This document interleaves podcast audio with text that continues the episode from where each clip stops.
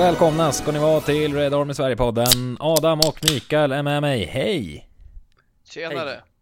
Hej! Nej, Hej. ni lät deppiga. Ska ni försöka vara glad idag ja? Ja men Efter- tjenare sa jag ju. Ja, men ni lät lite senare. Lite tjenare. Det är tisdag. Då får man inte vara för glad. Mikael sa hej. Hej. Mm. Mi- Något du vill prata ut om? Mikael är lika glad som Eden Hazard när han inser att hans barn är Gareth Bales barn. Fan vilken jävla mardröm att få reda på att det inte är hans barn. Och sen, Har vi lagt upp den bilden på poddkontot? Borde bli. det är fan Borde dags om inte annat, vi får göra det. Men shit, det är ju Gareth Bales barn. Och liksom Ja men jag vet inte om han kommer kunna smälta det här för han har ju liksom trott att eh, Bale är någon slags eh, moralsvag eh, tjomme som hänger på golfbanan men han har hängt med hans fru i alla dessa timmar. Det händer mycket skit i belgiska. Kanske blev in one leder. där istället så att säga. Jaha, jag tänkte köra ett skämt att det kanske blev 19 hål den dagen. Ja. Ja, så där är vi Din lilla otäcking.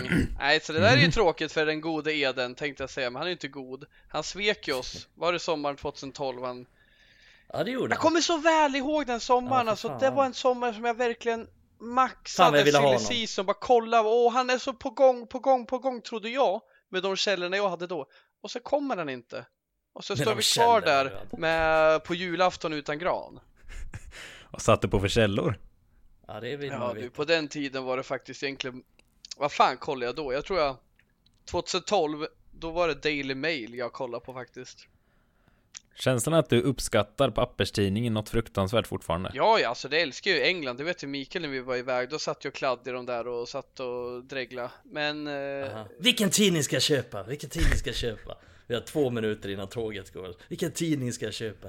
men säg så här för 12 år sedan när man var lite yngre, lite Joey, kanske man satt på liksom fotbollskanaler och kollade, men sen gick jag över till Ja men fan, här kommer det ändå hyfsat färska nyheter om engelsk fotboll på Daily Mail. Sen har jag utvecklat det där vad jag tycker, men jag tyckte på den tiden var Daily Mail en schysst eh, tidning att läsa i. Men som du säger Emil, självklart hade det varit bättre om man kunde göra det i pappersform. Mm. En sorg om papperstidningen dör. Men men, vi ska väl inte prata om eh, ifall Bale var i Edens lustgård så att säga. Tyckte det var kul. Eh,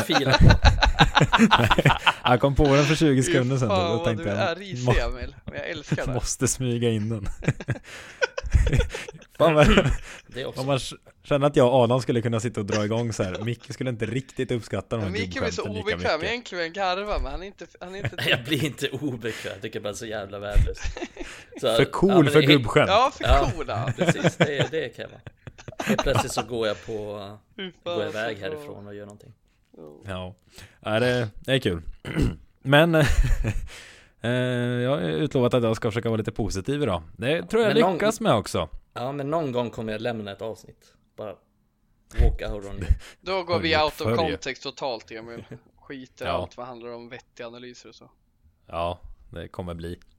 Men eh, det har faktiskt spelats två matcher sen eh, senast eh, ni hörde oss. Eh, och United har inte förlorat en enda. Det är helt otroligt. Det är första gången någonsin tror jag. Eh, först kryssade vi mot eh, Chelsea hemma 1-1 och sen slog vi Brentford igår med 3-0 de två sista hemmamatcherna för den här säsongen. Chelsea var ett bra tag sen så vi ska inte fastna vid den mer än att, eh, ja, 1-1 mot Chelsea, det får man väl ändå ta som godkänt. Det var inte den sexigaste matchen jag har sett kanske, men vad Är det någon av er som har något att fastna i där? Shit, jag Ja. fan kommer knappt Nej. ihåg den matchen alltså. Det finns nog inte alls mycket att avhandla där tror jag, men det är just, eh, det är ju likt eh, senaste första och andra matchen mot Chelsea. Det blev lika. Ja, Eh. men vi har ju mycket stabilare i den första matchen mot Chelsea. Här tycker jag väl att Vi gjorde en riktigt Det- bra match mot Chelsea, även fast vi nyss hade borta igen. haft en kissig situation med Ole som eh, kissat ner truppen och sen eh, tog Carrick över där. Så det, den var Mm. imponerande insats sett till förhållandet. Ja, men det, det var inte så imponerande nu senast. Vi hade Nej. ganska mycket flyt som fick en poäng mot Chelsea. Men det Chelsea som är ganska svagt nu kan jag tycka också. De är ju så jävla målsumpande Chelsea. De hade många bra lägen tyckte jag. Med rätt spelare Mm. vid rätt plats hade de gjort mål. Tror Ja, jag. verkligen. Och United var ju ändå ganska effektiva får man säga. Med Ronaldo i bra form. Ja, med det lämnar vi den matchen. Lite så. Ja, det till inte sägande match också för den delen. Ja, men men eh, så jävla svagt spel överlag. Liksom det är mm, varken bra offensivt eller defensivt. Och... Men, Nej, men det var den matchen det- när McTominay bara hade sju passningar. Ja, Ja. var det så många ens? Seriöst? Jag, Ja men i andra var det halvlek inte ännu slog- färre? Ja men i andra halvlek så slog han väl första passningen eller om det var andra passningen i 87 minuten eller vad det var. Ja, det... Så bedrövligt. Jag skulle ju vara positiv då, så vi får inte dra upp det, jag blir så upprörd. Någon som däremot vet hur man slår passningar, det var ju, fick vi ju se, väldigt glad att vi fick se det igår någonstans, att Juan Mata kom in och briljerade fullständigt mot Brentford. Vi skulle prata mer Mata kanske, men alltså bara själva insatsen som stort, eller i stort så, till att börja med, visst, alltså det är inte jättemånga matcher jag kommer på den här säsongen som vi faktiskt varit stabilare och bättre rent spelmässigt. Håller ni med det? ja men de är få i alla fall. Jag, jag läst, jag, jag, jag förstår vad du menar men det är fan en av de mest stabila matcherna. Det känns som att... Säger inte eh, mycket kanske men Nej men det ändå. känns som att Brentford hotar oss inte på allvar eh, på det sättet som jävligt många motståndare gjort den här säsongen. Men jag tyckte det var jag tyckte det var stabilt. Dels att jag tycker att eh, vi hade ett bra mittbackspar som var trygga i den här matchen. Men dels också för att jag tycker vi har mycket boll och vi gör vi har sunda förflyttningar på offensivt mittfält. Vi är rörelse, vi är trygga, vi har tålamod, vilket jag inte tycker eh, vi haft eh, den här säsongen. Bland annat tycker jag Bruno är mer tålmodig. Jag tycker Mata är jävligt givande. Jag tycker McTominay faktiskt eh, mer än mot Chelsea är tillgänglig även fast han överlag är otillgänglig. Han slog några passningar nu. Han slog några passningar nu exakt och det känns som Matic också. Fy fan, alltså Matic det är en spelare, vi kommer att prata om honom, men det är en spelare som det var rätt tid för honom att lämna klubben. Det var faktiskt länge sedan han faktiskt riktigt levererade. Jag minns hans vår där 2020 när han var så jävla bra och jag bara älskar ju gubben.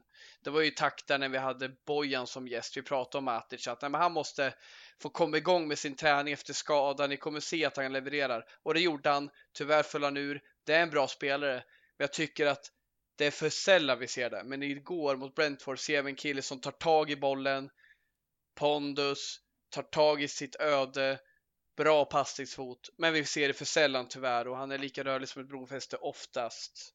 Men igår så var han en stark del tillsammans med Mata tycker jag att vi hade bra passningar i den här matchen. Men man kan väl säga samma sak om Mata egentligen också. Absolut. Mm. En jävligt bra spelare. Egentligen om vi bara snackar fotbollsspelare så är han och Matic. Ja men de tillhör ju toppen i United. Sen är det ju så att de är ju, ja men de är för långsamma liksom för orörliga, för ofysiska på så sätt. Eh, För att kunna bidra över en hel säsong. Jag tror inte att de är bra liksom två dagar i veckan men de är bra när de spelar ibland. Bra poäng där. De är ju Eh, inte och, det, och det tycker jag ju märk, ja, precis, och det märktes ju i den här matchen för att de är ju kloka med bollen, de vårdar bollen, de ger inte bort den, de tar rätt beslut. De har jävligt bra spelförståelse båda två. Eh, och United hade, jag tror att det var den match där United hade liksom bäst passningsprocent på hela säsongen. Så där de gav, och där de gav bort bollen liksom minst antal gånger. Eh, så det tycker jag ändå säger någonting och det tror jag är en stor anledning till Alltså att de två är en stor anledning till det tror jag. Jag vill bara revidera det jag sa. Jag sa nyss att de är till året, ja det är de, men det behöver inte betyda något negativt för att de ska orka spela flera matcher. Men det det handlar om i de här fallen, det är två som inte är särskilt löpstarka, som inte är särskilt dynamiska i sitt spel. Det är inte så jävla mycket maxlöpningar från Mata kan löpa absolut, men det är inte det han är bäst på, alltså att löpa över stora ytor. Han är ganska sölig, samma med Matic. Han är stark, men han är inte någon som löper över stora ytor. Det, Nej, men de- de ju kommer på påverka sätt. dem då att spela.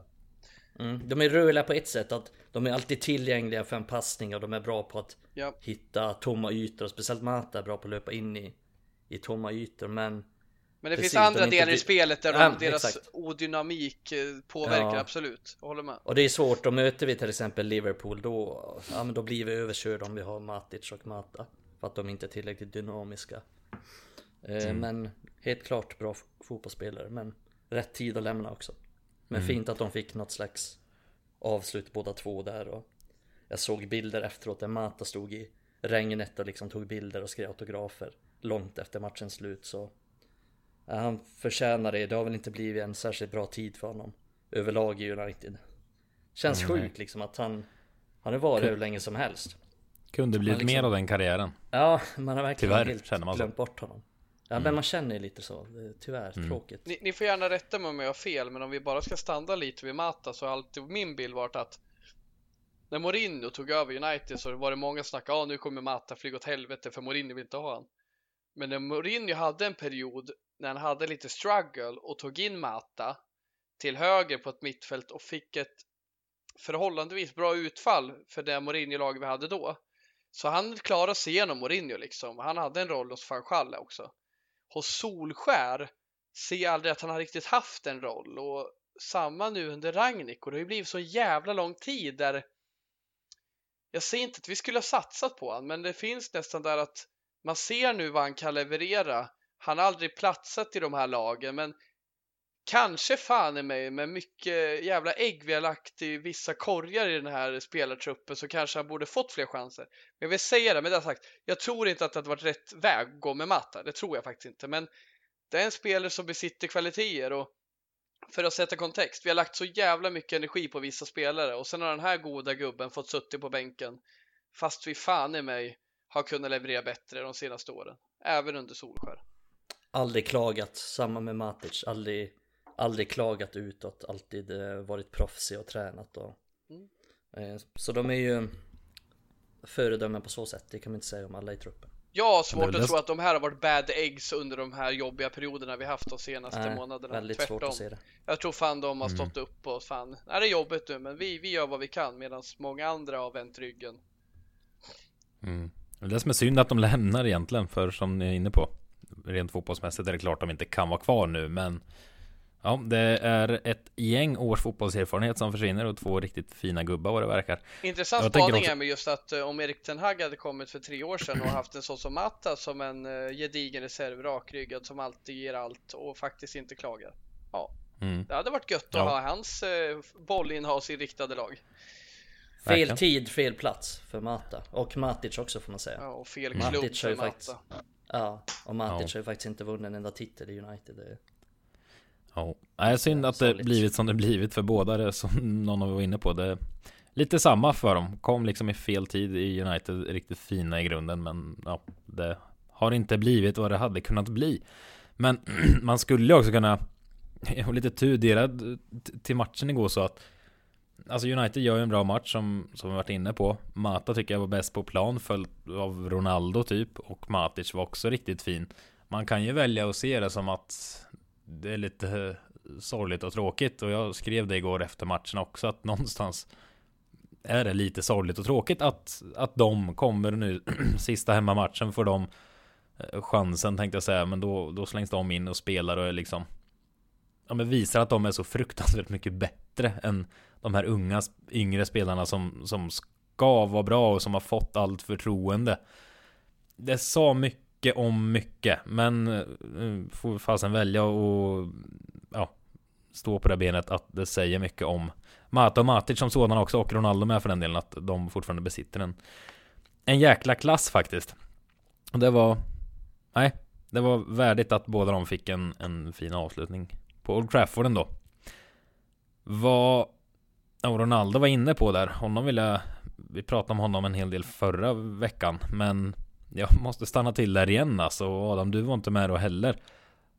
Jag tycker verkligen att det är en helt annan spelare på något sätt mot tidigare under säsongen Även om han gjort sina mål tidigare och så vidare också. Så Han har varit usel i spelet många stunder tycker jag. Och man kan inte bara peka på hans mål. Alltså jag tycker en helt annan spelare vi ser nu och han och Mata hade lekstuga ihop igår och det måste vara så frihet för honom att få spelare bakom sig som kan lira lite boll också, inte bara ha ursäkta men Fred och McTominay blir lätta att peka ut och även Bruno som slår bort mycket boll. Det var, det var kul att se och jag har svängt lite alltså att förut var jag mycket skeptisk till att vi skulle ha Ronaldo under nästa säsong för jag känner att nu bygger vi nytt och så vidare. Men äh, vet i fasen, får han roliga spelare runt sig och bolla med och han liksom är som nu så, så har vi kanske rätt mycket nytta av honom. Vad tänker du Adam där? Nej men jag har ju varit, eh, under säsongen har jag varit besviken just för jag tycker att eh, han har inte varit tillräckligt skärpt och eh, vi värver in en, en riktig världsklasspelare som jag förväntar mig han ska göra mycket mål. och Jag tycker inte han har levererat på den nivån. Men det har han börjat gjort och det tycker jag, det är vad jag förväntar mig. Men det jag inte har förväntat mig den här säsongen, det är att man har ju liksom tänkt att vi ska liksom nästan behöva bygga runt honom för att få honom att fungera. Men som han levererar nu Eh, under den här perioden är fantastiskt bra fotboll. Han är, eh, han är, har stort självförtroende. Han är avslappnad, han bidrar, han kämpar, han vinner till och med tillbaka bollar. Det är som att han börjar insett vad han behöver göra för att leverera. Och man inser att Solskär var nog inte särskilt bra för honom som coach, men av allt att tyda eh, i, i tråkiga tider så verkar det ändå som att Ragnik har hjälpt han att få, få ordning på kölet, för det är så. Eh, när vi var som bäst eh, under den här säsongen, eh, då var inte Ronaldo bra. Men nu när vi har behövt eh, hjälp som mest och tyvärr inte räckt till så har Ronaldo varit som bäst. Positiv att han har varit bra och han har nog fan mig förtjänat så att han får spela nästa säsong. Men det negativa att tyvärr är det för sent för vi hade behövt han tidigare den här säsongen. Jag vet det, inte riktigt om... Och det finns många delar i det där, men jag tycker att det mest imponerande det är att han börjar bidra i spelet, att han börjar förflytta sig över planen, gör saker som bidrar till att vi får dynamik i spelet, inte bara att han nickar in bollar. För det tyckte jag bara han gjorde nytta i, i höstas. Alla sa att ja, han är bra för han avgör matcher. Jo, absolut, men det är ju vad man förväntar sig. Men jag har inte förväntat mig att han ska bidra till dynamiken i spelet. Men där har han varit mer skärpt, alltså bättre touch, bättre passningar, bättre rörelse och bättre attityd överlag under våren. Jag vet, jag vet inte, ja, du har många bra poänger men jag vet inte om jag håller med dig helt. För jag tycker ju nu under de senaste matcherna han faktiskt har varit bra, vilket jag håller med om att han har varit, då tycker jag nästan säsongen har varit körd. Jag tycker snarare det att han har varit ganska svag när vi väl har behövt honom. Det var väl det jag sa, säsongen. Eh, att det var ju då han inte var bra när vi behövde honom. Att när han är som bäst, då är det för sent. Men när vi behövde honom, då var han dålig. Det stör mig Okej, okay, ja, då, då misstolkar jag. Ja, då, då, jag kanske ja, var otydlig, men, men jag vill bara poängtera att och det har jag ju sagt till er i alla fall internt att det stör mig att han är jävligt bra när vi behöver han som minst egentligen. Det säger ju ingenting ja. nu för vi har ju missat eh, Champions League. Men ja. när vi behövde han som mest, då var han en jävla pajas som mest gick runt och klaga och uh, bomma mål och hade touch som en jävla kossa. Uh, men nu ska han hyllas för han har varit fantastiskt bra. Tyvärr till ingen särskild nytta nu, men det kan bli nytta i framtiden förhoppningsvis. Ja, det, vi håller med dig för det är en eh, stor skillnad på honom just nu jämfört med tidigare. För då hade han, man hade en jävligt svag touch, liksom han gick runt och gnällde, han, miss, han missade ganska många målchanser också, vilket jag tror många glömmer bort. Vad förvånande jävla dåliga bomningar han gör alltså. Ja, men jag har hört många gånger det argumentet, ja men det, vi skapar inga chanser för honom. Tidigare under säsongen så skapade vi jättemånga chanser för honom, men Absolut. han missade oftast dem. Mm. Det ska man ändå komma ihåg. Nej men jag, jag, tycker också, han har varit bra de senaste matcherna och jag, börjar, jag tror personligen att det gjort honom ganska gott att eh, United har spelat färre matcher på slutet och han är liksom piggare rent fysiskt. Eh, för speciellt tidigare under säsongen när vi spelade Champions League, då spelade han ju nästan allt hela tiden. Och jag tycker hans touch var svag, han tappade enkla bollar, gjorde enkla misstag som han annars inte brukar göra. Missade enkla målchanser, får en dålig touch liksom när han, när han får ett bra läge. Men nu är han mycket skarpare, tappar sällan bollen, spelar enkelt, gör färre misstag. Eh, bidrar mycket mer i spelet också. Eh, både med boll men också utan boll. Eh, så jag tycker verkligen att han har steppat upp de senaste matcherna och väldigt stor skillnad jämfört med tidigare. Mm. Ja, det återstår att se om man blir kvar nästa säsong eller inte. Det är klart det det kan vara kanon och det kan vara kalkon och ja. eh, ha med det honom nästa säsong. Blir, det verkar väl som att han blir kvar. Ja, det är väl stalltipset då. Men mm. ja, det finns en liten, liten risk om det någonstans han blir missnöjd nästa säsong och tycker att Ten Hag ska inte komma här och säga någonting eller ja, jag kan säga så här, jag vet inte Slår det, var... slint och han blir arg och upprörd och uppgiven på projektet Då känns det som han Då är det inte kul att vi har honom i truppen Men om man får med honom på tåget och han Ödmjuk till uppgiften och förstår att nu ska vi bygga nytt och det kanske tar tid Men så länge det finns något så vill jag Lämna United Kanske nästa sommar eller om två somrar istället med ett projekt som kanske kommer flyga därefter där han liksom varit en del i uppstarten av det. Det är ju drömmen. Men ja, Jag eh, har inte fått frågan, men jag kan ju svara på den och ställa den mig själv. Vill jag att Ronaldo är kvar nästa säsong? Jag tycker han gör sig förtjänt av det, men jag vill inte ha kvar honom nästa säsong.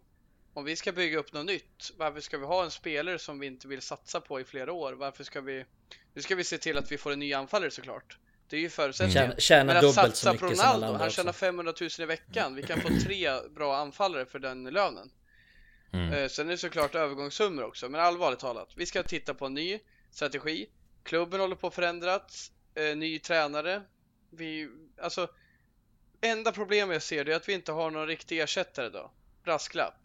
Ha, får vi inte Mm. tag i det, ha kvar honom. Men kan vi välja att gå skilda vägar och vi kan göra det på ett snyggt sätt. Han är värd det, han är en legend i klubben, men han ska hyllas för sin insats, tycker att vi ska satsa på honom nästa säsong. Nej, jag ser ingen stor anledning till varför han ska lyckas jättebra i Ten Hags lag. Han är en bra Nej. spelare, men frågar du mig där? Nej för fan, nu kör vi vidare och tackar han för den här tiden. Bra spelare, kommer att funka i Ten Hags lag? Inte jättesäker på det. Nej, och det är exakt, exakt så har jag också tänkt hela tiden. Men sen har jag svängt lite nu när jag sett hans insatser och kanske, ja men han kanske kan liksom vara tillräckligt ödmjuk för att lägga ner det jobbet som krävs och liksom anammat en hög spelsätt. Det är ju det som är problemet Emil. Han har skeptisk. 500 000 i månaden, han klarar inte att Ja. spela 38 matcher på en säsong. Vi kan inte ha en sån Nej. på bänken, känner jag i alla fall. Verkligen, men sen tänker jag det också som jag vägt in senaste tiden också. Eller i månaden, i veckan har han 500 000. Ja, jag hade sinnessjukt. Eh, orkar inte ens prata om det, men jag vill också väga in det just att som vi var inne och touchade vid förut. Mata Matic lämnar. Eh, Cavani lämnar, säg vad man vill om honom, men den spelare med oerhörd erfarenhet.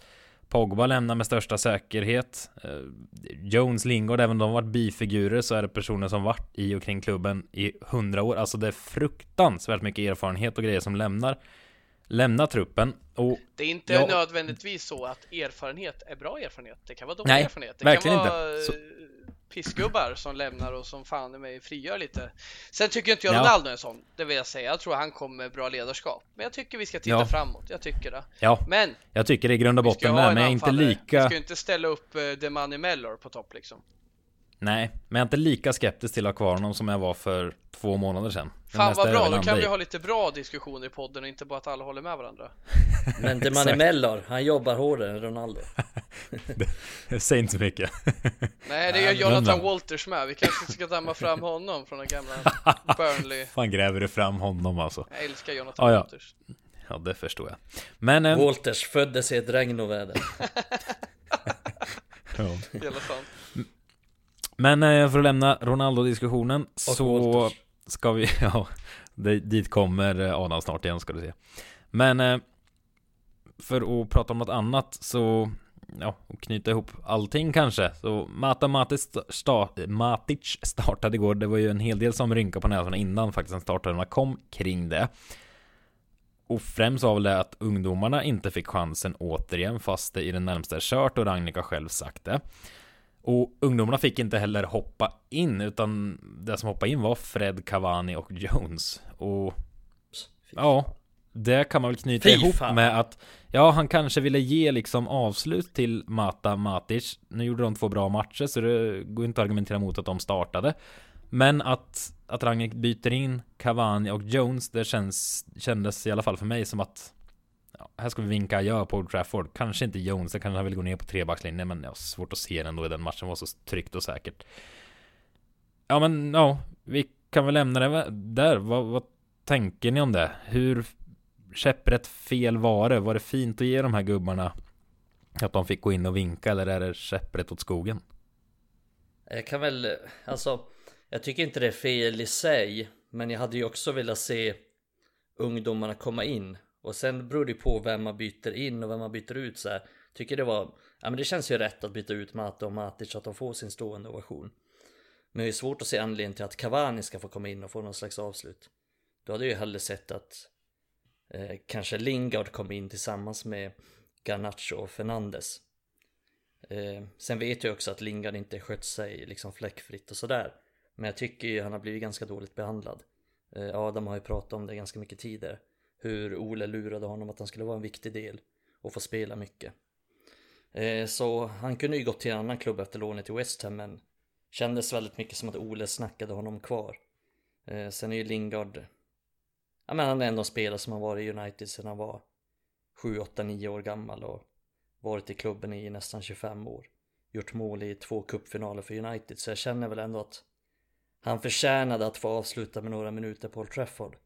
Annars har jag väl inte haft mycket till övers att han ska få spela särskilt mycket under säsongen.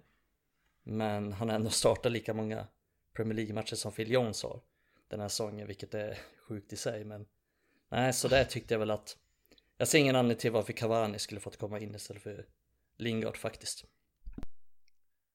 Nej.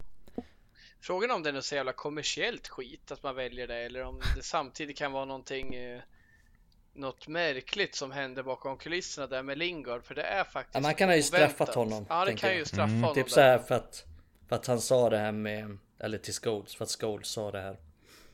Eh, Ja. Ja men för att ge lite kontext till det så hade väl Lingard sagt till Scholes privat att Ja men det är, det är dålig stämning i omklädningsrummet. Och då sa ju Scholes det It's a till- mess. Ja, it's a, och då sa ju Scholes sen någon dag senare typ att ja men Lingard blev inte så glad på mig. För att jag sa det och jag kanske inte borde sagt det liksom så ska. Men Scholes Scholes, verkar inte vara så jävla klipsk, Nej men det skiter han i. Han vet att Lingard är ja, en eh, eh, snack på sig och jag tror fan det var en aktivt val där. Att eh, var, fronta Ja, honom inför hela världen. Jag tror fan det. Jag tycker det tillför att Skol sa ju innan att eh, jag, jag tror inte det gör honom något att jag säger det. Så ska dagen ändå efter, så dra ah, han är inte så glad på mig. oh, Ja, fan. tror Sen helt över, eller jag är inte helt övertygad men misstänker väl att det är därför han inte fick hoppa in heller. Men vänta här nu. Vi sa han där efter... Eh, han sa det... Han sa inte det efter Chelsea, han sa det efter en förlust. Det var ju då de snackade om att det var en mess och grejer. Allt var illa. Efter Arsenal tror jag. Ja, det förklarar det, för jag tittade upp det där lite. Lingard fick ju spela ganska, här, förhållandevis för att vara Lingard, ganska mycket innan eh, Chelsea. Men sen var han helt utanför truppen mot Chelsea, helt utanför mot Brentford. Ja, den satt på bänken. Ja, bänken mot Brentford. Så det här är ju verkligen en peak åt honom. Ja, men han, han var inte med mot eh, Chelsea, det var väl... Han hade nog såhär... Nej, han var utanför, han var utanför truppen. Ja, men det var- det var ju en det var jävla ljug att det var personliga skäl. Ja, det Det kan var det ett ju vara. sätt för att eh, inte folk ska undra. För han hade spelat hade- mycket innan Chelsea. Han spelade ju mot Liverpool, han spelade mot Arsenal. Alltså jag, kan, jag kan typ köpa och förstå om Ragnik då vill sätta honom utanför truppen mot Chelsea. Man tycker att det där uttalandet var så bedrövligt att han sa det till Paul Scholes i förtroende. Okej, det kan jag köpa, men då kan väl Ragnik och övrig stab och ledning vara så storsinta ändå i hans sista match på Old Trafford som Mikael var inne på. Han har varit här hela sitt liv i princip. Mm. Var lite storsint och se människan istället och ge honom fan, ge honom en minut. Alltså bara låta honom gå in på planen och känna på det istället för Ja, Va, va, vad skulle Fred in och göra igår? Inget ont om ja, honom. men vad skulle Cavani vad skulle han- göra? helt enig, Ja, och också det med. Cavani, det blir fan provocerande att se att han Ja, jag vet. Ja. Som Ja, att men inte Cavani tänkte- har ställt till det för den här klubben. Han har ju för fan gjort precis som han själv känt. Det är Ja, inga vet. konsekvenser. Det är, Nej. alltså, Jag håller med precis. Cavani har levt sitt eget jävla liv. Inga konsekvenser över någonting. Det är bara, nej, in med honom. Och Cavani det var skadad liksom i två månader. Så Ja. direkt in på planen liksom. ja, men det verkar accepterat i och kring klubben och det är ett problem i sig. Men här, alltså jag utgår från att Ragniks tanke här var alltså just han bytte ut Mata och Matic de fick sina ovationer. Han byter in Cavani. Han byter in Jones. Alltså jag tror ju verkligen att tanken var att men här ska de få vinka lite till publiken. Och de verkar inte se det som ett problem att Cavani varit som Cavani varit som vi har varit lite upprörda på här i podden. Och då kan jag ju förstå att de tänkte så igår att ja men klart Cavani ska in här och, och gaffla lite på plan. Så på så sätt förstår jag det även om jag inte håller med om att det var rätt av dem liksom. Men ja, det är det jag tycker var lite unket av dem att inte Nej, Låt och, och man förstår ju att de Lingard vill att Cavani minut. får komma in. Jag kan förstå det. Men då blir det jävligt surt när inte Lingard får komma in. För det är ju Ja, inte verkligen. så att eh, Cavani är helt jävla ren. Tvärtom, han kommer undan så jävla mycket. Och där har vi redan Nej. avhandlat. Vi behöver inte berätta varför vi tycker så. Det får man lyssna på Nej. tidigare avsnitt. Men Nej, men jag undrar varför är Fred skulle in och härja. Vad, vad vann vi på att skicka in Fred igår? Ja men Fred, Förklara han det för mig. Fan, jag vet inte, han var borta en månad så han ville väl spela Ja. fotboll. Ja men varför ska man slänga in honom då när det är helt avgjort, helt ointressant Men och det är så vidare? livsfarligt att ta in en ungdom. De kan ju för fan få psykiskt eh, sammanbrott Ja. och börja gråta Kan släppa in och mål. sätta sig och Sen, ta på sig själv i mittlinjen liksom. sen skyller han ju på att ah, men jag har bara tre byten liksom. Vad ska jag göra? Ja men, Men fan ta ett jävla beslut då. Du behöver inte sätta in Fred, du behöver inte sätta in Cavani. Helvete. ja. Han bara skyller på, på, på yttre omständigheter hela jävla tiden. Ta ansvar för att du, du inte gjorde dina val. Det är fan du som har makt att göra det. Ja. Ja, vi ska ramla in lite mer på Ragniks uttalanden här snart tänkte jag med, men en grej som ett uttalande som hade med matchen igår att göra vill jag bara avsluta med kring matchen. Alltså han var ju tydlig efter matchen Ragnik alltså att Eh, att eh, det, idag fanns, eh, eller igår igår att det fanns flera kreativa spelare i United på planen och att det var bra. Jag kunde ge jag kunde ha tre kreativa mittfältare på planen, tror jag han uttryckte sig. Och då räknar jag med att han menar Matic, Bruno och Mata. Jag tror inte han räknar med McTominay där. Men vad vet jag? Jag, alltså jag reagerade lite på det uttalandet. Är inte det lite konstigt? Vadå, jag, jag, hade, jag hade möjligheten att ha, eller jag kunde ha. Varför har han inte, alltså, vi ska inte bygga runt Mata såklart, men varför har han inte använt sig av honom tidigare om han tycker att det här är bra att ha kreativa spelare på planen? Jag tyckte det var så jäkla konstigt. Har han inte kunnat spela med dem tidigare eller vad? Nej men han har Ja, väl fått problemet? lite, alltså liksom, det är väl kanske inte Mata som var den första han fick fram till sig att den här spelaren vi satsa på. Nej, han det kom fattar var ju jag med. liksom Greenwood kanske den viktigaste spelaren att få igång. Och sen vad Ja, han visst. gjorde han, han gjorde och sen liksom Lingard, det är så här, ah, du vet, den här spelaren vi lämna, sen blir han kvar ändå för att Greenwood fuckar till det och sådär. Så det är väl min känsla där att precis som med Solskär, det kanske inte är spelaren som passar perfekt för den här superdynamiska tyska fotbollen han önskade att han kunde få igång i början. Eller Solskärs kontringsfotboll. Men jag får hålla med dig. Jag tycker att de borde ha tittat efter honom, men han har haft lite otur där med att han inte passat in i någon egentligen. Nej, Enligt mig men när man fall. När man sett hur, hur vi inte fått ihop tre passningar inom laget liksom och ändå slänger man in en Rashford igen som springer rakt in i en vägg varje Mm. gång han är på planen. Att, att man inte då tänker så här, "Ja, men ja, nu måste vi rädda Champions League för nästa säsong. Även om han inte ska vara kvar så tror jag nog att Mata kan komma in och bidra här. Det tycker jag är lite konstigt. Och sen när han säger så igår att ja, nu hade vi möjligheten. Jaha, vadå möjlighet? Men, men to be fair så Ja, har möjligheten för att vi att, eh, ganska lite. Vi Ja, har det inget har att tävla för längre. Då har Nej, vi men- möjligheten.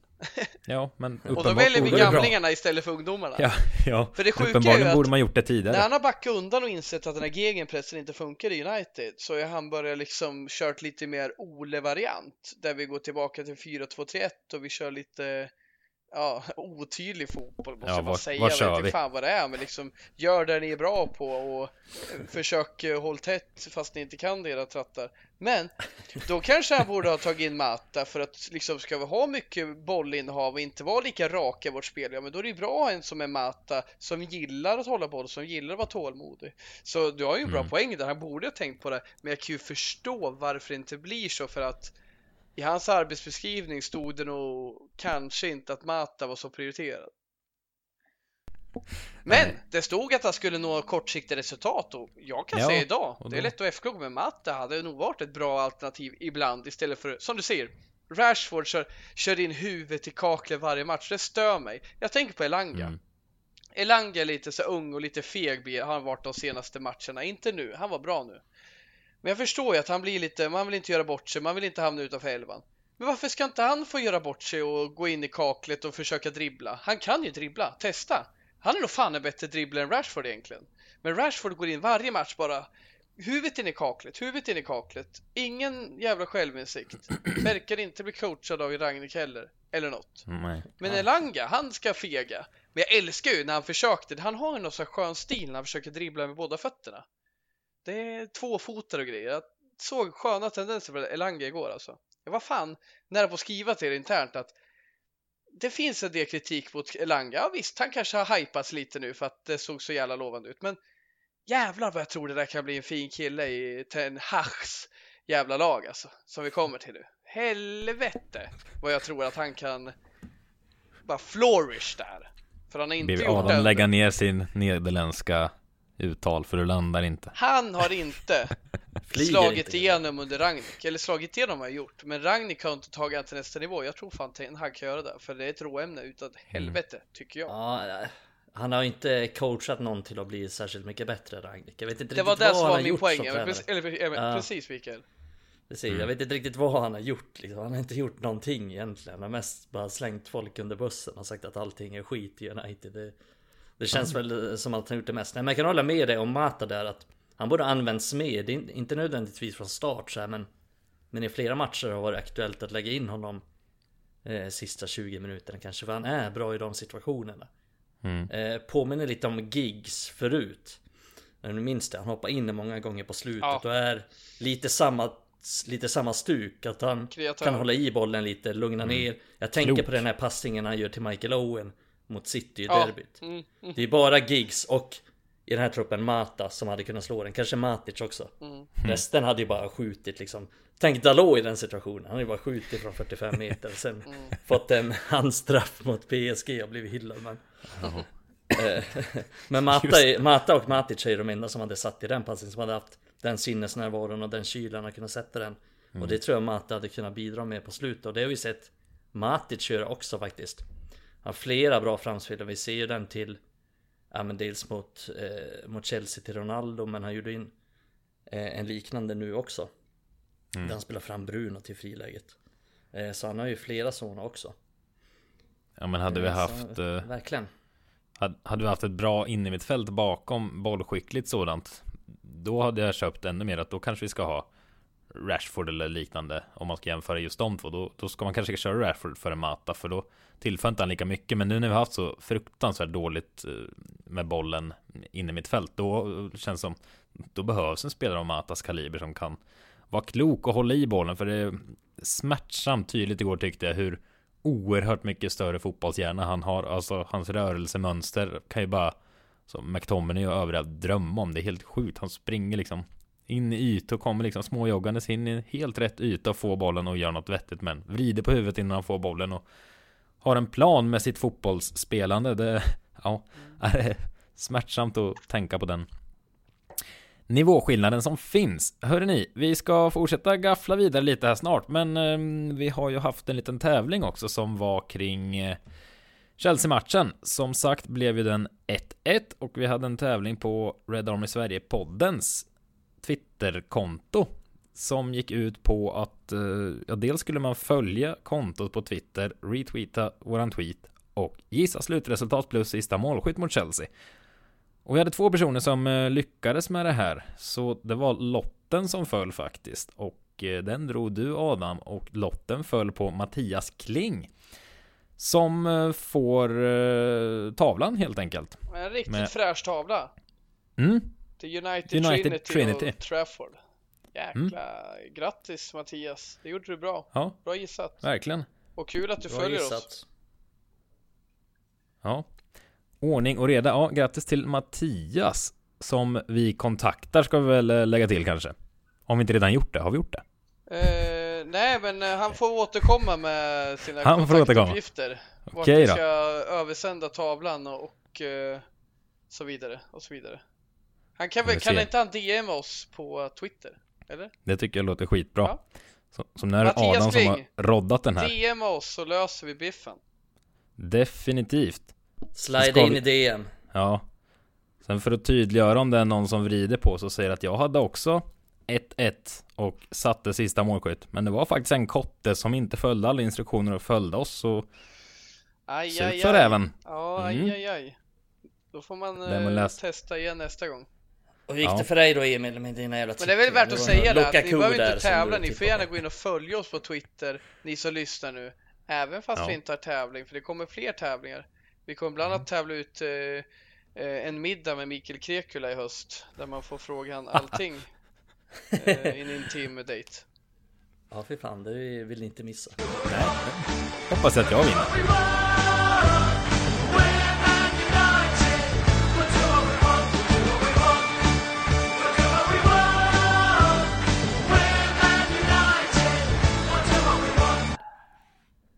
Va? Och jag spelar in. Du spelar in? Spelar in. Ja, men jag spelar in. Mm. Det gör jag med. Vad... Hur hamnar vi här? Vad börjar du gaffla om? Jag skulle ju börja prata här. Det gör jag nu istället. Janne. är lik sin Janne.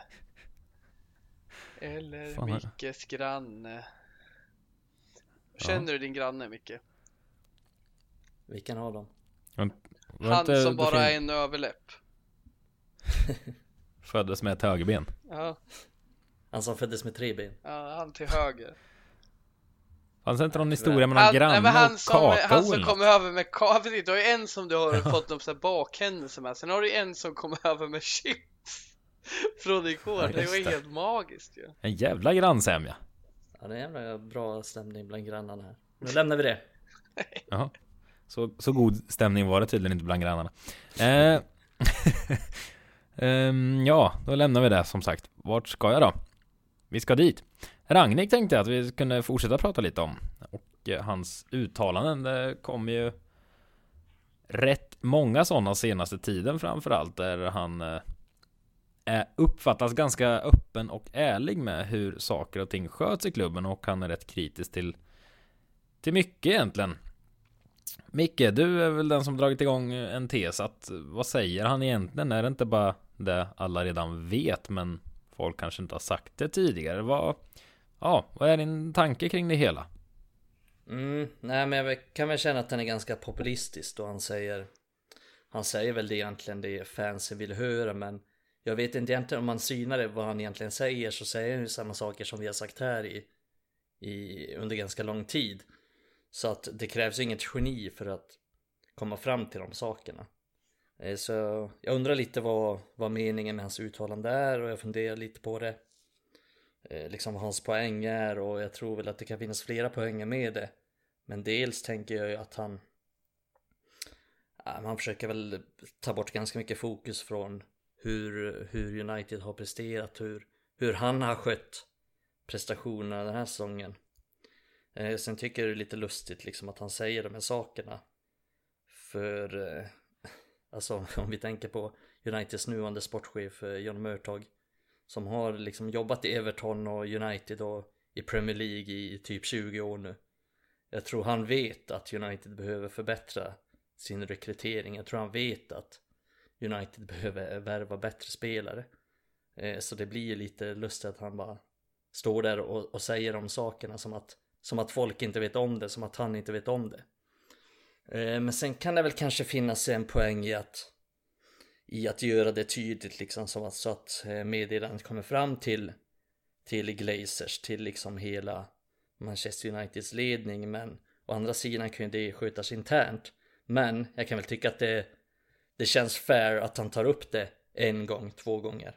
Men precis som du säger Emil, han tar upp det hela tiden i princip varenda presskonferens tar han upp det sen helt plötsligt dyker det upp någon intervju på Sky Sports då har han sagt det igen eh, så det känns mest som att han bara försöker göra sig populär och säga det som, som folk vill höra och det ser man ju på sociala medier. Eh, han blir väldigt populär för de sakerna han säger. Eh, och det kan man märka på folk överlag också så här att ibland skriver någon någonting och det kan vara du, det kan vara Adam, det kan vara det kan vara jag liksom som man vet vad folk vill höra. Så får man ganska bra respons på de sakerna och det känns som att Ragnik gör väldigt mycket sånt. Och Men säger det inte- ganska självklara saker ofta.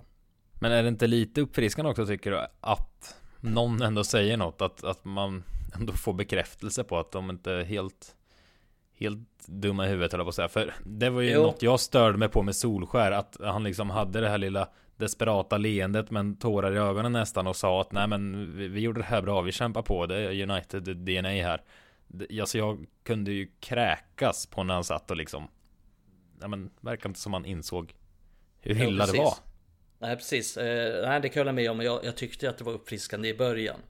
När Mm. Ragnik gick på om det. Men när han fortsätter liksom i presskonferens efter presskonferens, intervju efter, efter intervju.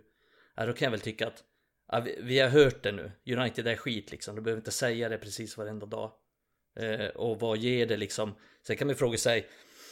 När han tog över då hade vi ändå någon slags förhoppning om att ja, men United ska komma topp 4.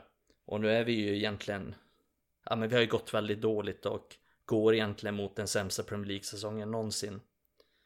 Eh, vilket han får såklart ta lite ansvar för. Men då kan man ju också fråga sig hur effektivt har det varit att säga att för det är inte bara att han säger att vi har värvat dåliga spelare utan han säger också att vi har dåliga spelare. Vi har för dåliga spelare. Eh, och det tror inte jag är en så bra strategi för att få få folk att prestera. Jag tror inte att Adam hade presterat bra på jobbet om hans chef går ut och säger att ja, men våra anställda är inte tillräckligt bra på deras jobb. Eh, jag har svårt att se psykologin i det. Eh, så nej, jag... Jag kan ju tycka att, som sagt, uppfriskande i början men hur, hur smart är det egentligen att fortsätta mala på om det? Mm. Jag tycker om Mikes poäng sett till att vi, vi har liksom Han har ett gäng presskonferenser och han får ju en del utmanande frågor och en del handlar om organisation och struktur och vad United behöver göra framöver. Och det är såklart då att han ska svara om vad han tycker United behöver göra framöver och det är ju det han faktiskt ska jobba med som konsult. Men, men att han liksom vrider de här frågorna om nuläget, vad vi ska göra nu, till att där vi har för dåliga eh, resurser för att lösa det, då resignerar han. Och som Mikael säger, det blir ju väldigt populistiskt då för vi alla håller med och då får han med oss supportrar och han pekar på ett annat håll men hans uppgift är ju faktiskt att nå kortsiktiga resultat. Sen har jag ett förtroende för Ragnik och tror att han kan skapa värde för oss eh, redan har börjat gjort det och kommer göra det över tid som en eh, organisations och lagbyggare men jag tycker Mikael har en bra poäng här samtidigt som jag tycker att jag är glad att han nyttjar sin mikrofon på det sätt han gör och faktiskt berättar det vi andra tänker. För vi andra kan göra de här poddarna men tyvärr, även fast vi hoppas det så är det ingen som kommer lyssna på oss. Men Ragnik är ändå en sorts shit. Den här gubben, han tänker som oss men han är på den nivån. Det är ungefär som vad jag tycker är häftigt när en politiker som eh, ska vara med och bestämma i, i riksdagen säger något som vi tycker. Det gör att man fan kan tro att fan, han menar ju allvar. Det här är ju häftigt.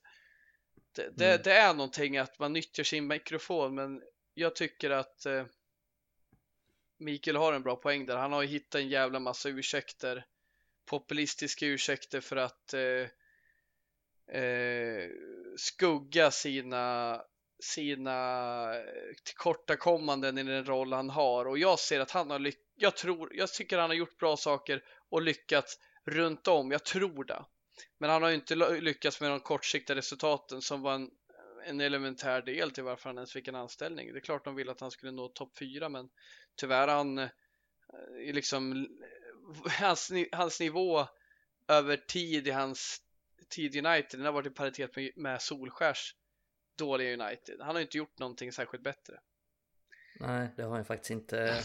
Har faktiskt inte gjort någonting i princip bättre. Jag tyckte väl att försvarsspelet var lite bättre i början. Men det har väl också börjat slacka lite på sistone. Men jag tycker det är lite märklig timing så jag fattar liksom de här uttalandena kommer för två, tre år sedan. Men det har faktiskt börjat ske ganska många stora förändringar i klubben. Speciellt när eh, John Murtog har fått mer och säga till dem, Så jag tycker det är lite märklig timing också. Så jag bara, jo vi måste göra det, vi måste rekrytera bättre och United eh, är skit liksom och dåliga rekrytera. Jo men det är svårt att rekrytera liksom när transferfönstret inte är öppet. Och, och de som rekryterar nu och jobbar med det, de har inte riktigt fått chansen att göra det innan. Så det känns lite märkligt att, att man dömer ut dem. Helt, eh, för jag förstår att han dömer ut liksom Ed Woodwards jobb och sådär, men Woodward är inte kvar. Eh, så på så sätt kan jag tycka att det är lite märkligt, men eh, Niklas, vår kollega som också varit med i podden, ett antal gånger hade en, en teori om att eh, ja, men John Murtaugh kanske har sagt till Ragnik liksom att ja men eh, fan snacka lite om det där, vi sätter lite press på vi sätter lite press på Glazers, vi sätter lite press på liksom om att vi ska så att vi kan få ta lite mer beslut, vi, så att vi kan få lite mer makt. Så det kan ligga någonting i det, jag tyckte det var en lite Ja men en jäkligt bra teori. spaning, det är, det är faktiskt, det kan förklara Så det kan ju vara det. Mm. Eh, för det är alltid svårt att veta så här, men, men utifrån så låter han ju ganska populistisk liksom och vill ta bort lite fokus från sitt jobb. Men man hoppas ju att det finns en, eh, ett litet samarbete där med, med Mörtag. För det är ju lite, för det känns lite som att han nästan indirekt sågar Mörtag. Eh, vilket vore konstigt med tanke på att han har ju bra kontakt med Mörtog, det var John Mörtog som tog in honom också till klubben. Eh, så han borde ju tycka att han är kompetent men ja, man vet aldrig vad han har i gärningen men eh, ja, framförallt så så tänker jag väl att han vill ta bort det här fokuset från sitt jobb för det är som du säger, det har inte blivit så mycket bättre sen han kom in och och det är ju lite ja, lite oroväckande eh, får man ju säga med den här truppen. Mm. Ja, på tal om både Murtag och uh, upprensning uh, får man väl ändå landa i som uh, Ragnik härjar mycket om. Det är en upprensning som tycks ske på ledningsnivå så att säga. Mm. Lite grann. Det har vi pratat om flera gånger och det är aktuellt nu igen för nu både både scouter och förhandlare börjar flytta på sig. Senast i raden är ju Matt Judge. Det är ju hyfsat stort namn ändå som liksom ja, försvinner helt och hållet. Vad tänker vi kring det hela? Upprensningen ja. fortsätter. Är det negativt? För en, en spontan reaktion så reagerar jag alltid i alla sammanhang nästan har insett att så här nu ska någon väck, sparkas eller avgå. Det känns då, aj jävlar, det är inte så bra. Nej, men du är så jävla konservativ. Så... Du är livrädd för förändringar. Nej. Jo, det är det. Nej, men... Det är så typiskt ja, det... dig. Till och med när Matt Judge försvinner, då är det lite konstigt. Så här, lite spontana reaktioner bara. Ed Woodward ska bort. Ja, fan, lite trist med förändring nu. Det har ju varit så kul de senaste åren. Hanna ska liksom, ska bara servera någon ny mat hemma hos Emils familj. Hanna och Emils bara. Vad fan är falukorven och spagetti? Eller falukorv och makaroner? Nej, men jag tänkte göra lite paella nu. Vad fan, vet du hur man gör det? Nej, nej, jag tänkte testa. Nej, men för fan, det kan ju vara farligt. Jag kan ju dö. Ge mig falukorv med mos, för fan. Jag må vara konservativt lagd, men ny mat, är, fan, det är något jag uppskattar att testa. Det vågar du testa. Ja, det är bra. Ja, Nej, men för att svara på din fråga här. Mm. Eh, jag minns inte vad frågan var, men ja. Nej, inte jag Något var det. Vi, jag orerar kring den då. Matt Judge försvann. Men, Ja precis, men eh, det är väl sen Richard Arnold tog över som VD och då har han ju eh, överlåtit mer ansvar till Jan Mörtag då. Eh, om vi tar Woodward som jämförelse som var innan Richard Arnold så var han ju väldigt mycket hands-on, ville göra saker själv, ville ta beslut om, om saker han inte kunde någonting om. Så att, ironiskt nog så är ju Arnolds bästa beslut faktiskt att han helt enkelt inte har gjort så mycket. Han har lutat sig tillbaka och delegera uppgifterna. Eh, han har väl åtminstone insett sina begränsningar, vilket såklart är en färdighet i sig, men eh, sen har ju Mörtag varit i klubben sen 2013 då Moyes tog in honom, men han har inte haft något, han har inte haft någon framträdande roll egentligen förrän nu. Eh, så det är väl ingen slump att United har gjort väldigt många förändringar och även bytt riktning sen han har fått ta mer ansvar, vilket man kan se med Rangnick in och Ten Hag in. Jag tror inte det är anställningar som hade skett under under Ed Woodward men men också en del förändringar högre upp och Murtag har gjort mycket bra med eh, dels med akademin innan eh, mycket av förtjänsten till varför United är i final i FA Youth Cup nu det är, det är hans förtjänst eftersom han har jobbat med dem sen han kom in. Eh, men också att han har satt ihop truppen till Uniteds damlag som väldigt snabbt blev ett topplag. Eh, så han har gjort ett bra jobb innan och Bör hoppas att han fortsätter med det fina jobbet nu när han har fått lite mer mandat, lite mer att säga till om i även i seniortruppen. Kan man säga vad det här rent konkret innebär att eh, Judge försvinner? Vet man något vem, vem som tar över eller kommer det delegeras ut på andra oh, annan personal som redan finns? Vet man eh, något kring det så att säga? Alltså det är svårt. Det där är ju väldigt en jag vet inte om Mikael har mer koll än mig, men det där känns ju som vi kan väl bara spekulera i, men, men det jag tror spontant är att att man, man ser till nu att det blir en exit för de här scouterna och, de, den här, och Matt Judge då som varit ansvarig för kontrakts och övergångsförhandlingar. Alltså, det är ju att de inte levererar i de områdena, att de här individerna inte är rätt för klubben i vår ombyggnation. Och då kanske man tycker att ah, det kan bli knölig sommar nu, vi ska bygga om en. Men man tänker ändå, vi ska nog kunna lösa det. Vi har våra riktlinjer, vi vet vart vi vill stå. Men vi klarar oss utan Matt Judge som min känsla är att de inte tycker, eller de, Matt Judge tycker inte att han har levererat. Sen tycker kanske att Ed Woodward som fan inte haft samma koll än vad man känner att Arnold har. Han kanske tycker att Judge har levererat.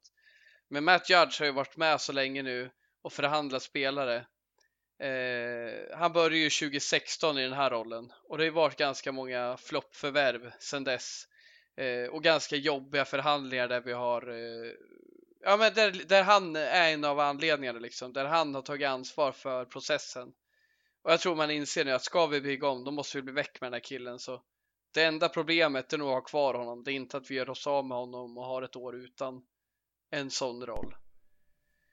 Utan Ja, att ha koll alltså- på 100% men liksom det är ju solklart för mig i alla fall att man kickar de här eller ser till att de ser upp sig för att de inte levererar. De är inte Nej, bra precis. för klubben. Nej precis. Det, det verkar inte som att man ska ta in någon direkt ersättare för Matt Judge men eh, det kommer ju komma in andra i klubben vad det verkar i alla fall framöver. Kanske någon rekryteringsansvarig eller någon biträdande ju vara en direktör som kommer in fotbollsdirekt- istället. Ja men biträdande fotbollsdirektör som ska avlasta Murtag lite. Eh, verkar ju komma in men Skulle kunna vara Sen- Paul Mitchell, vem vet? ja. Men det verkar ju inte som han är så nära som man trodde för ett vecka sedan. men det det senaste det från väl The fram- Athletic är ju att de inte har något formellt. Nej, och det är väl inte just för den rollen tror jag, utan han är väl mer passande i så fall som eh, kanske rekryteringsansvar eller chef för rekryteringen eller så. Mm. Eh, och det är möjligt att han kommer in där, men det är framförallt någon, någon biträdande fotbollsdirektör som ska avlasta, jobba under Murtag som, som de verkar söka, men eh, nej, just med Judge så tror jag inte att man kommer ta in någon direkt ersättare utan man kommer nog lösa det på lite annat sätt. Exakt hur det vet jag inte men eh, han verkar inte ha varit en så stor tillgång i klubben om man säger så. Om man ser på hans track record. Eh, så det, det känns ju eh, ja, men vettigt överlag liksom att han inte kommer vara inblandad. Eh, desto mer framöver och, och flera av de som har tagit dåliga beslut tidigare är ju faktiskt borta bland annat Woodward då. Så det, det ser positivt ut framöver. Sen behöver inte det betyda att det kommer bli klockrent liksom. Men det, det finns förutsättningar för att ta lite bättre beslut. Så ser ändå med tillförsikt på framtiden och speciellt med Ten Hag som tränare. Ja, det är väl det enda som är klart inför nästa säsong rent kring spelartrupp och ledarstab. Vår Det första tränare med skägg. Eller andra efter Michael Carrick. Men Ja. Carrick var bara in, interim så. Första Ja, det- tränaren med skägg. Har du suttit och räknat på? Nej men jag såg, eh, såg någon på Twitter som skrev det någon gång för länge sedan. Ja. Att eh, då när Carrick tog över, att han blev den första med skägg att ta över. Känns också som Carrick den enda med skägg som har spelat i United. Nej. Oh. Nej. Jaha, Mata som vi snackade om innan. Ja, men har, har vi haft något bra skägg i United någonsin känner jag nu? Alltså så här, Jo Inge Berget. Ja, det är väl Adam Stenberg. Eller trassligt skägg hade vi i Marouane Fellaini. Ja men nej, det var ju inte bra skägg va? Trassligt sa jag. Nej. Ja, ja det sa det för sig. Darmian, bra skägg. Nej. Nej, skämtar du eller? jo, det är Ser man själv där? jävligt fläckigt. Det enda man tänkte på när Darmian spelade var... Men Luke Shaw har ju bra skägg. Ja, det har han. Det har han. Ja, Han låter bara inte växa så mycket. Nej. han känns väl väldigt så här, Man ser väldigt bakis ut med sitt skägg. Ja. Rätt ont om eh, fotbollsproffs överlag genom historien som har haft riktigt bra skägg eller? Lätträknade. ja, det är Aron Gunnarsson i Cardiff. Det är en jävla mästare. Ja, det är sant det. Det fanns en islänning Sen i har vi ju Mile. Jerdinak i Crystal Palace. Det är ju den värst, det är ju värstingen i världen. Ja, det är tätt i skägget. Ja, alltså. det är det. Fy fan. Raul Meireles kom till mig nu. Han hade ruggigt bra skägg ett tag va? Ja, det är han. Ja, det var väl... På tal om portugiser, Bruno har ju en av få med skägg. Ja. Inget fantastiskt skägg, men ja, han har väl skägg va? Jo han. Mm. Det finns någon form av bockskägg på lirare som Sancho och Elanga och lite så. Vet inte vad det faller i för. Elanga, ser ut som han har limmat fast här, vad fan heter det, lav från skogen, från träden. Finns på björkar typ som limmar fast på hakan. En näve björklav på hakan. Det här blir Ja. snyggt. Ja, Nej, nu ska man inte skratta. Nej, jo men det får man skratta åt. Det får man skratta Det är åt. så kul för Roy. Keane har ju haft skägg när han gått i pension. Men han hade ju typ sant skägg när han var... Giggs har ju alltid haft skägg och han har ju gudomligt skägg. Känns som Men- Giggs men rakar Giggs sig rakar sig slät på morgonen. Och sen på kvällen då är det Exakt. Utväxt. Ja. Ja det är samma med, ja jävligt hårig. Nej men Keen, han är ju fantastiskt skägg nu. Ja. Får man ändå Mm. säga att det, det klär honom. Förstå Han är mycket när han var nu. snaggad Han är mycket snyggare nu. också. Ja men han är Mm. mycket, alltså fatta hur mycket snyggare han är nu. Han är typ 50 nu. Än när han var typ 30. Mm.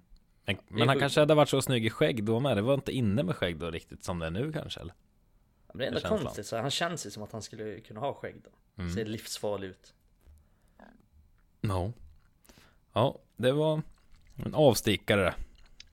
Ja men vi har väl för lite skägg i United. Jag tycka. känns som det. Kanske det som är felet, vi måste förändra det där. Vi, vi ska, inte, vi ska in inte bara värva efter värdering och moral, vi ska även värva efter skäggväxt. Tänk så här, det är 50-50 mellan de spelare. Ja, Han har bättre skäggväxt. Har ni någon spelare ni känner, det här är en svår fråga. Har ni någon spelare ni känner att ni vill värva till United som har bra skägg just nu? Jag kan liksom inte komma på någon så här. Men vi kommer ju knappt Han på har bra skägg skägg. och han borde vi värva. Vi kan ju be våra lyssnare att ta fram några förslag. Att Mm. en bra Spelare är så spelare- jävla tråkiga nu. Som alla ser likadana ut liksom. Ja, Jag tänker bara på Kevin De Bruyne. Mm. han har väl inte skägg? Nej. För gud nej. Kan du se honom själv? Han får inte ens. Han har så här jävla morrhår. Han har ett födelsemärke på läppen och där växer två hårstrån. Ja, fan så vackert. Här sitter jag och funderar på att spela med skägg. Kanske ska släppa det. Buffon kommer jag att tänka på nu. Snygg herre alltså. Ja, Oj. Italienare och spanjorer har väl ofta Ja. en del skägg. Borja Valero. Så här spontant. Xabi Alonso fick jag för mig nu. Har han haft skägg? Mm, han är ju Liverpool-tratt. Ja. Men han har haft skägg. Borja Valero hade man ju velat haft i United. Jävla vacker Mm. kille. Mm. Ah, ja. Oklart hur vi hamnade där. Men... Eh, Darmian, enda italienaren med dålig skäggväxt. I världen. ja, Och honom hade vi i United, enda, enda italienaren. ja. Marquisio hade väl ett jävla skägg? Pirlo, herregud vilket skägg! Ja, herregud. Hur kan vi missa honom? Ja. Ja, är Ja, det... det, det, det skulle man ha. Nej, istället hade vi Italiens sämsta skäggväxt. Mm. Som flög fram på högerkanten. Ja, inte mycket som det är ordning med i världen, det kan jag säga. Vad ska vi... Abel också. Xavier. Det är också en gammal Liverpoolare. Han hade det skägg. Ja. Vem? Eh, vi har ju Xavier. faktiskt... Ger upp jag. Ge inte Hallå? upp Emil. Okej Ge då. upp.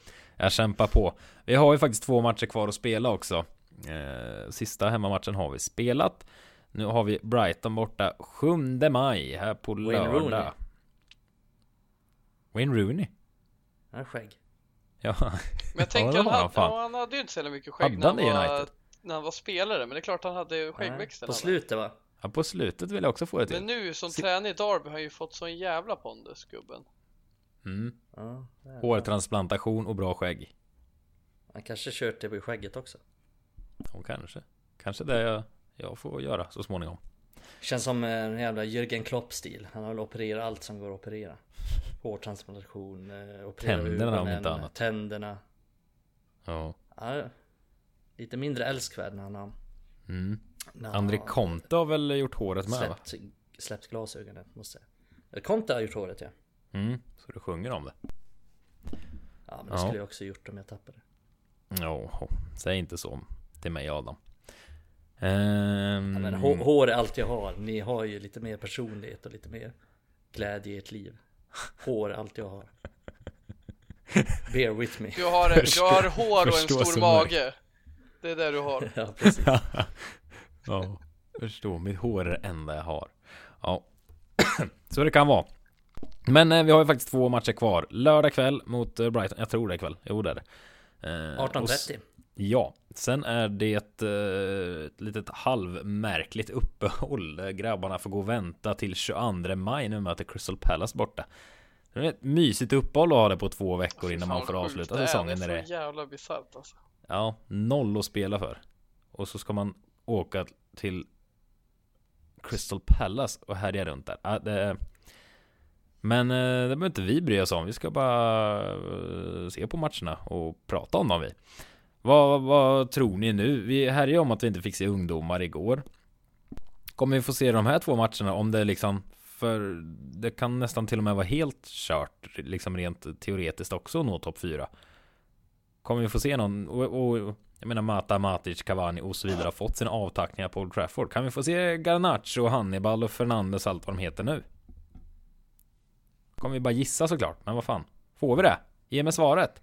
Nej, alltså inte Garnacho i alla fall mot Brighton eftersom United ska spela för Youth Cup-finalen några dagar senare så då tror inte jag han är med. Men eh, Hannibal kanske och Ferranders kanske, kanske också. Eh, men jag tror väl främst att det är mot Crystal Palace som eh, de i så fall kommer spela. Då blir det väl lite mer klart vad som krävs och inte krävs för att ta de här jävla Europaplatserna då fan det blir. Mm. Eh, så Nej, känns som Cavani åker ju hem till eh, Sydamerika efter Brighton borta och drar någon grillparty känns det som. Han, han ska inte och... spela en minut till. Nej men han går väl inte och väntar i två veckor på, på avslutningen mot Palace borta. Nej, va? gud han har, han har dragit redan för länge sedan. Eh, så här, om han är med i sista matchen mot Palace, då har han ju redan packat väskorna liksom. Han har ja. med sig allting och åker direkt från London. Mm. Kollar inte tillbaks en sekund. Nej. Kan man ju förstå om man, man kan se dem bara såhär United-spelaren bara står och vinkar bakom honom, man kollar inte ens bak. Han bara går rakt fram. Målmedvetet. Ja. Så kan det vara. Men um, vad, vad tror ni om ni bara ska syna matcherna? Brighton och Palace är ju två lag som inte har jättemycket att spela om här i slutet heller. Vad, alltså kommer det vara stendött eller eh, kan vi få se som igår? Ett United som verkar ha axlarna lite mer eh, avspända och kan spela ut nu när man gett upp hoppet om allt i säsongen. Vad tror du Adam? Jag vill tro att det kommer vara så att eh, de spelar avslappnat för nu är det ingen press på dem. Säsongen är över i mångt och mycket och även Ragnik har släppt de resultatmässiga ambitionerna. Så jag tror absolut att de kommer spela på ett helt annat sätt. Jag tror att eh, lite som Mikael, det är inte säkert vi får se så jäkla mycket ungdomar, men och det tycker jag är för jävligt faktiskt, men eh, att det varit som det varit. Men det positiva i kråksången är väl att vi kanske får se lite roligare fotboll än vi sett den här säsongen för att ja, vi verkar hitta något sätt att spela. Så kunde man önska att det kunde kryddas med en Alvaro Fernandes istället för Alex Telles. Till exempel. Eller att Hannibal fick i alla fall en halvlek i båda matcherna. Eh, så, så jag tror absolut det kommer kännas bättre och avslappnat och jag ser också att det finns incitament för spelarna att leverera för det är nu de gör audition och har de gjort bort sig så har de kanske en chans att göra något slags positivt inför kommande säsong när en ny tränare tar över. Japp. Har du något att säga det... med Micke? Ja, men kan väl tycka att det kan bli lite spännande på så sätt att se hur de reagerar de här sista matcherna. Eh, men sen har man ju alltid hoppet uppe om att ja, men vi kommer få se lite Ser lite nya spelare, lite unga spelare men jag har blivit besviken på Ragnik förr och tycker att han har varit väldigt feg i sina Feg och tråkig i sina uttagningar där han har ja, men egentligen eh, gett spelare chanser som, som inte kommer vara här nästa säsong och fortsatt spela om, om vi kollar under våren så har spelare som Som Lingard, som Pogba, som mm. Cavani när han väl har varit tillgänglig Som Matic till exempel och Mata för den delen också fått spela väldigt mycket så det är jag rätt besviken på att han har gett dem några av dem så många chanser fast de inte har förtjänat det. Och många av dem har pissat på klubben men han har fortsatt att spela dem. Det har inte blivit några direkta konsekvenser av det. Eh, så jag tycker det är Det är liksom Ja. Han har varit feg Och tagit lite enkla beslut. Eh, Så jag hoppas att han Att han ger några Unga spelare chanser de här sista matcherna. Men jag har inte så mycket hopp kring det är han populistisk som du har varit inne på mycket då, då ska han ju slänga in alla ungdomar som finns i sista matchen. Han är bara liksom populistisk när han snackar, för han, snack, ja, ja. han snackar ju jävligt Kanske. mycket. Ja, men vi ska intensiva, vi ska pressa och det snackar jag om hela tiden. Sen spelar han ändå liksom 38-åriga Ronaldo och 36-åriga Cavani på topp. Mm. I, I flera matcher. Och, så han, han snackar ju väldigt mycket men sen gör han inte så mycket av det på, på planen. Nej. Så kan det vara. Som sagt, Brighton borta i helgen. Sen kommer vi med ett nytt avsnitt troligtvis tisdag nästa vecka och då har vi eh, en eh, rolig gäst med oss också ska vi säga.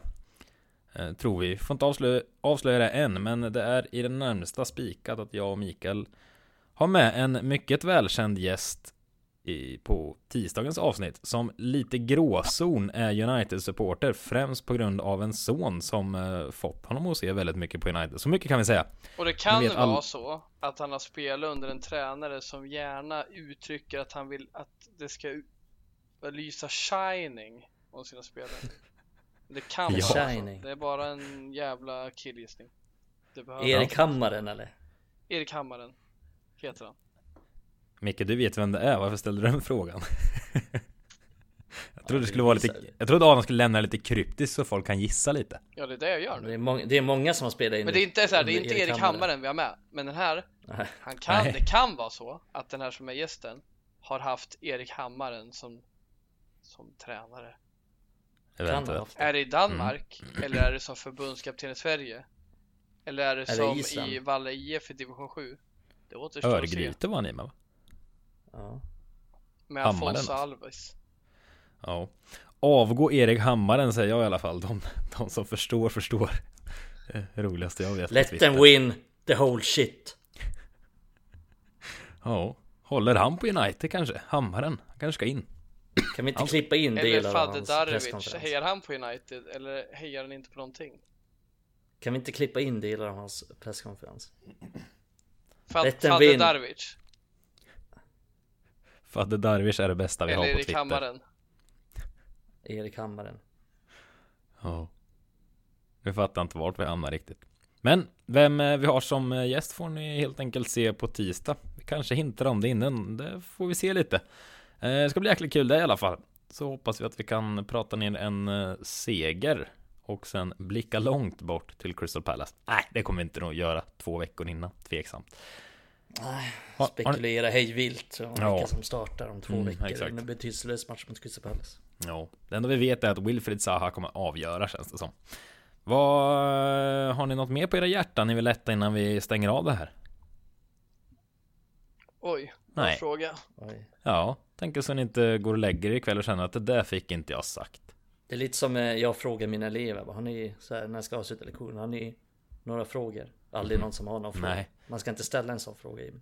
Speciellt Nej, man ska ställa en ledande fråga. Zoom. Bella, du Ja. där borta som suttit och drömt dig bort till lektionen. Vad har du lärt dig idag? Inget, Precis. säger hon. Mm. Nej, bra. Då är allt som det ska. Vi hörs. Hej. Det har varit fruktansvärt eh, under pandemin när man har kört eh, Zoom och allt vad det heter. Och jag som pluggat fått lärare som skickar ut den frågan. Gör det inte, det är ingen som svarar dig. Väldigt sällan. Och den som svarar blir alla Ja, upprörda är på. så varför svarar det är du? så jävla orutinerat. Och ens skicka den Mm. frågan. Det är fan en waste of space och tid. Mm. Så är det. Så är det. Ingen ordning med någonting Nu vet i du världen. det Emil. Nu vet du Ja, det. ja det, det, var inget nytt för mig ska jag och säga. Men eh, vi... Ändå ställer du den. Ja, men jag gillar att sätta er på pottkanten. Och ni, eh, jag hoppas ni tycker det är roligare att göra podden än vad man tycker att sitta på en trött föreläsning. Ja, det beror på. Jag hade fan gillat om du eller Mikael hade hållit en föreläsning. Att Mikael Ja. håller en föreläsning om, eh, om, om utvecklingen från Class of 92 till nu. Eller om Mm. Emil håller en om eh, grävande journalistik i Linköping. Om, om kommunernas eh, svågerpolitik och annat jävla tjafs. Ja. Ja. Kan se Mikael göra sig på en sån, eh, lite, så här, lite timid, men sen blir han varm i kläderna och kommer igång och blir helt jävla extatisk när han får gå in på allt från, eh, vad heter det, Tom Lawrence liksom till eh, Tyler Blackett och eh, applåder bara. Prata. Mm. Förstå ändå få Jävlar. göra en föreläsare något man älskar. För alltså Mikael, du är ju lä- lärare och tycker det är kul att vara lärare, det gör du ju. Men att älska så här, det, det, det du brinner för, förstå vad häftigt det skulle vara. Mm. Jag tror det Ja, skulle på vara jävligt kul. Tyler Blackett. Vet ni vad han spelar? I Fan, här såg jag häromdagen. USA. Mm. De förenade Cincinnati. Cincinnati. Ja, jävla fint namn. Mm. Ja. Och James Weir, han spelade i Ungern. Ja. Fy fan så jävla risigt. Och det Ja, vet det är man ju, det vet han- man ju när man följer Red Army Sverige och tar del av Mikaels eh, artiklar om vart spelarna är nu. Vilket är så jävla rolig läsning. Att eh, vissa har lyckats och vissa de lyckas fast på andra håll än de man är van vid. Ja, men jag, Ja. jag kan ju tycka att det är kul så här. Jag hellre spelar i ungerska högsta ligan än i National League i England. På ett sätt. Eh, kan jag hålla med om. äventyr. Jag, jag förringar inte det han är med om, det är bara att det är kul. Men jag håller med om att eh, lite roligare i ungerska högsta ligan än i eh, Bromley liksom. Ja, kul Mm. med såna äventyr. James Weir. Som var Ja. i Hull när Mike Phelan tog över. Köpte han upp halva Uniteds akademi. Vad var det? Det var James Weir, det var Will Keane. Var det något mer? Nej just det. För David Moyes köpte ju upp eh, andra delen av akademin på den tiden. Det var Donald Love. Ja, precis. Mm. Roy Keane gjorde också det. Det var ett tecken på inte så bra scouting kanske. Blev en långrandig avslutning det här. Michael Phelan bara, he's a good chap. Ja, ni hade massor ni ville chap. få ut innan vi Ja, avslutade. Men det- han då det- Phelan, det- hur är det med han då? He's a good chap. Ja. Det är lite oroväckande att Mike Phelan kör den även i Manchester United. Ja, och att, Vär- eh, så, att de Maguire. sanktionerar de förvärven också. Ah, det är Ja. okej, vi kör. Ah, nej. He's a good lad. Mm. He's a good lad. Ja. Great Jag, tyck, captain. Jag tycker ni två ska göra en föreläsning Braveheart. ihop om sånt här. Braveheart. Ja, herregud. Slutsålda hus i varenda stad i Sverige och England hade det varit om ni kliver ut på vägarna med en föreläsning om det här. Jag har många andra ämnen än grävande journalistik jag hellre skulle föreläsa om, så kan jag väl uttrycka det. Men, eh, nej. Vi säger väl så. Eller har du något mer på hjärtat? Nej men lägg ner nu. Nu lägger vi ner Emil. Ja, det gör fan. Till och med jag blir det. Ha det. Hej.